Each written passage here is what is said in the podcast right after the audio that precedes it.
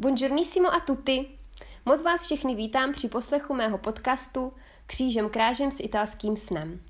Tento podcast je zaměřený zejména na Itálii, italskou kulturu stravování a autentické Toskánsko, v kterém už desátým rokem žiju. Jmenuji se Michaela Šticová, plním si svůj italský sen právě životem v Itálii a jsem moc ráda, že jste si našli chvilku na to, abyste si poslechli mou dnešní epizodu. Půjdeme na to rovnou takhle pěkně z hurta, jak já ráda říkám.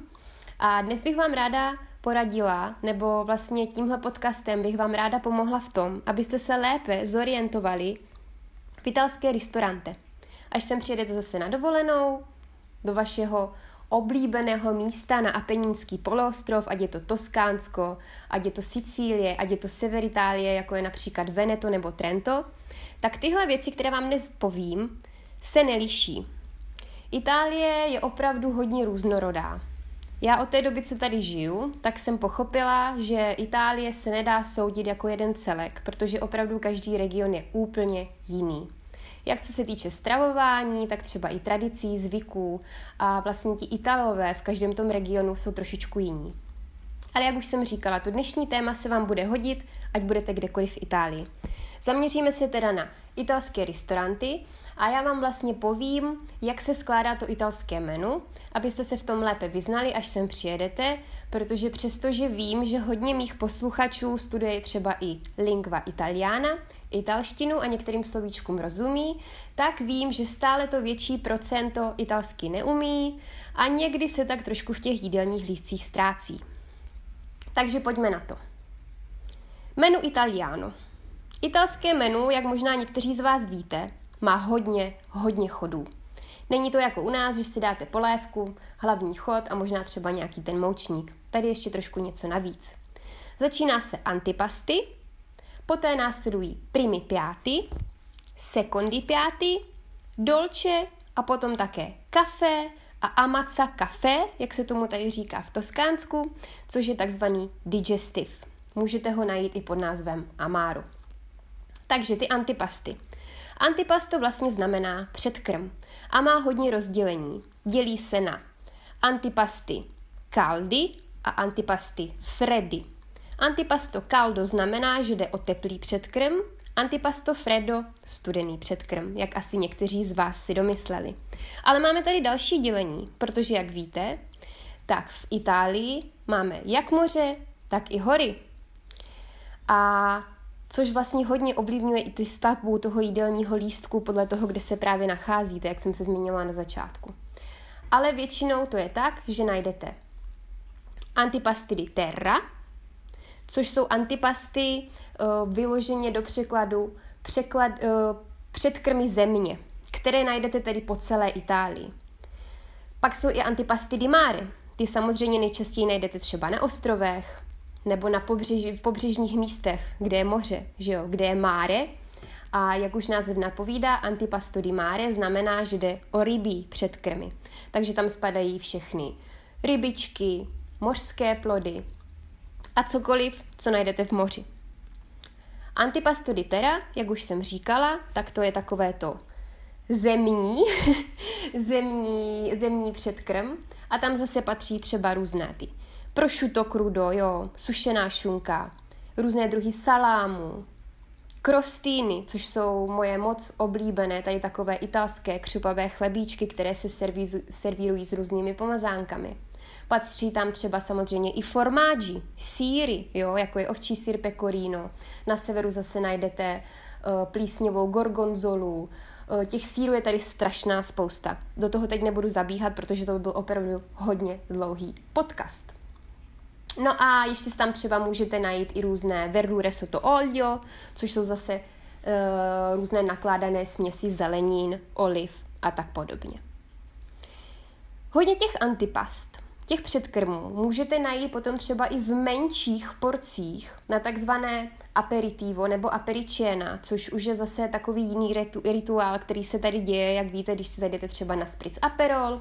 Většinou to probíhá tak okolo od té sedmé do deváté hodiny, kdy si dáte skleničku něčeho dobrého a k tomu různé takové třeba jednohubky, jak se u nás říká. Takže spousta těch věcí z těch předkrmů se dá upravit i stylem, že to najdete i na těch bufetových tabulích.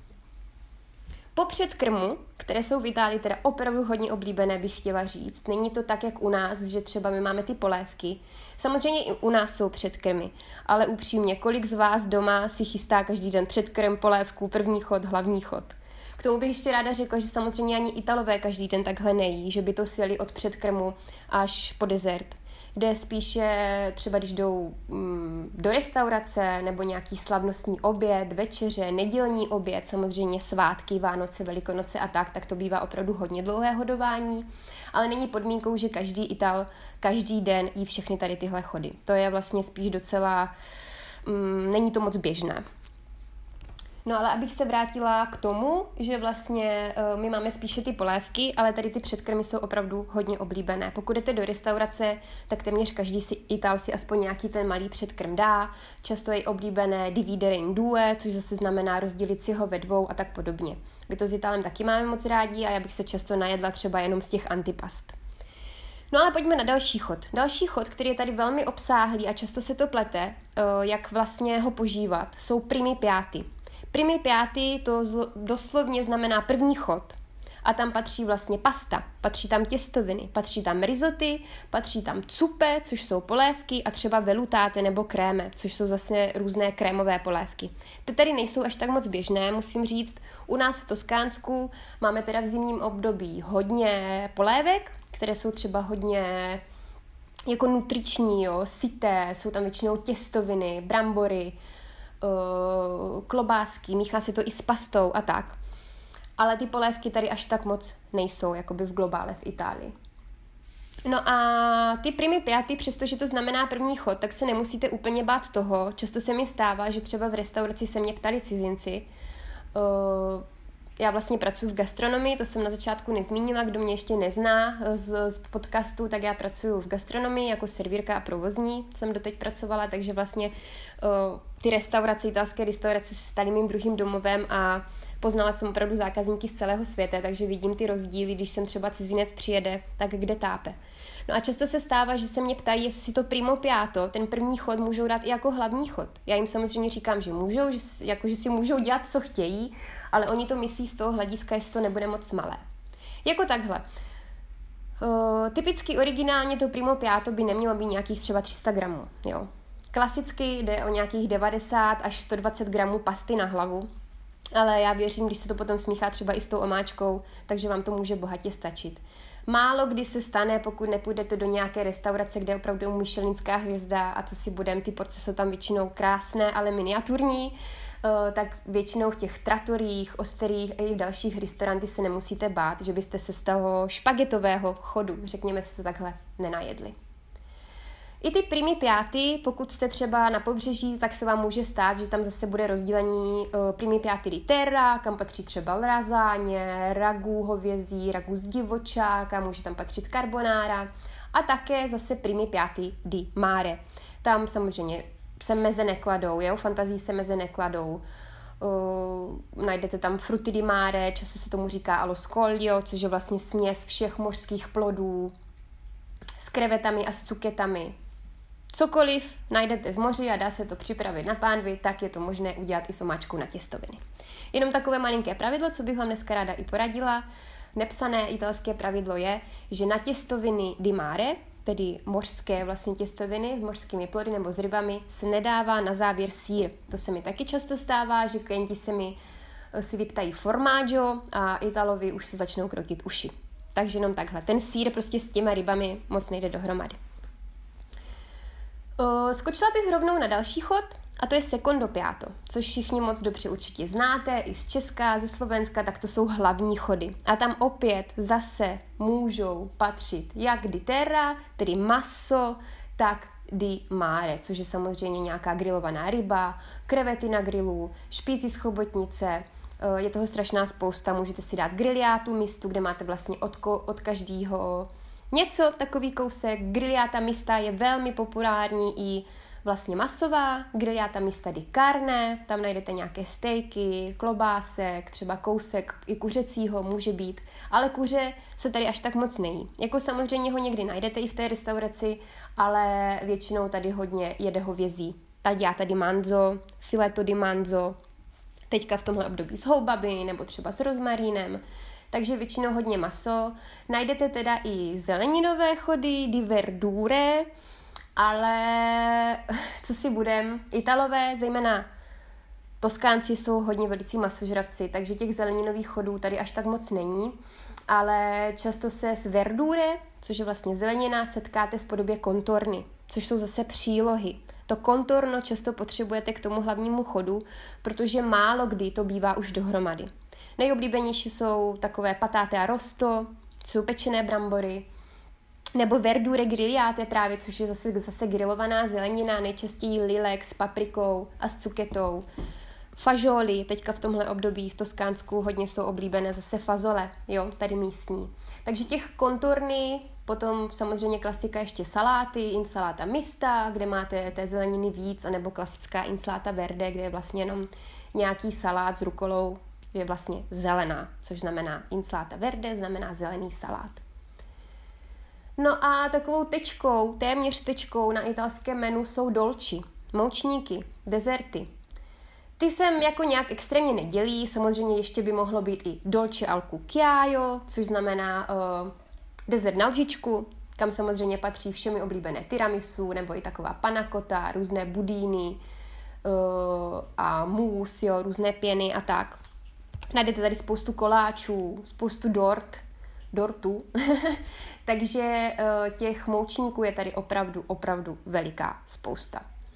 V moučnicích dolči často najdete třeba i gelato. Některé restaurace mývají, že mají vyloženě la palina di gelato, což je normálně kopeček zmrzliny, můžete si vybrat různé gusty, příchutě, ale ne každá restaurace samozřejmě to gelato zmrzlinu nabízí. No a na závěr, úplně na závěr, jak už jsem vám říkala, tak samozřejmě následuje kafe, un café, což je normálně klasicky espresso, takže pokud budete v Itálii, tak si můžete říct un café per favore a dostanete malinké klasické espresso. Není zrovna běžné cappuccino, ale to si budete moct přečíst v článku, který teď tady taky najdete na Female Boss Activated, takže uh, určitě na to mrkněte, jaké jsou takové pravidla, zase ta nepsaná, psaná, nepsaná pravidla, co se týče kávy a kapučína. No a kdo má rád, tak vlastně ještě na závěr po té kávě si může dát nějaký ten digestiv, jak jsem říkala. Často se mu tady říká amaca kafe, což znamená doslova vlastně zabít kávu. Je to takový vtipný pojem, který se mi hodně líbí. A těch tady najdete také spoustu. Dělí se na amáry, kam patří vlastně takové ty klasické, hořké, bylinkové likéry, Uh, najdete tam Amaro del Capo, Montenegro, Averna. Všechno to má prostě bylinky, je to hodně nahořklé, aby vám to potom pomohlo při trávení. Hodně oblíbená je i grappa, což je zase pálenka z vinných hroznů. Pozor na to taky, je to digestiv, není to aperitiv, to se taky v článku dočtete. A je tady toho spousta, samozřejmě, jo. Sambucha, která se zase dělá ze, eh, ze sambukového květu, voní to hodně jakoby po lékořici. Je tady toho strašná spousta. No a tím vlastně završíte tu vaši hostinu italskou. A já doufám, že vám dneska ten mini průvodce tím italským menu trošičku pomohl, abyste se v tom lépe zorientovali. A pokud by vás k tomu zajímalo třeba ještě něco více, tak já budu moc ráda, když dáte vědět, napište mi, můžete mi napsat na Instagramu Míša Italský sen, nebo tady klidně přímo pod příspěvek a já se budu moc těšit na vaše italské chutné zážitky. Mějte se krásně. Čau, čau.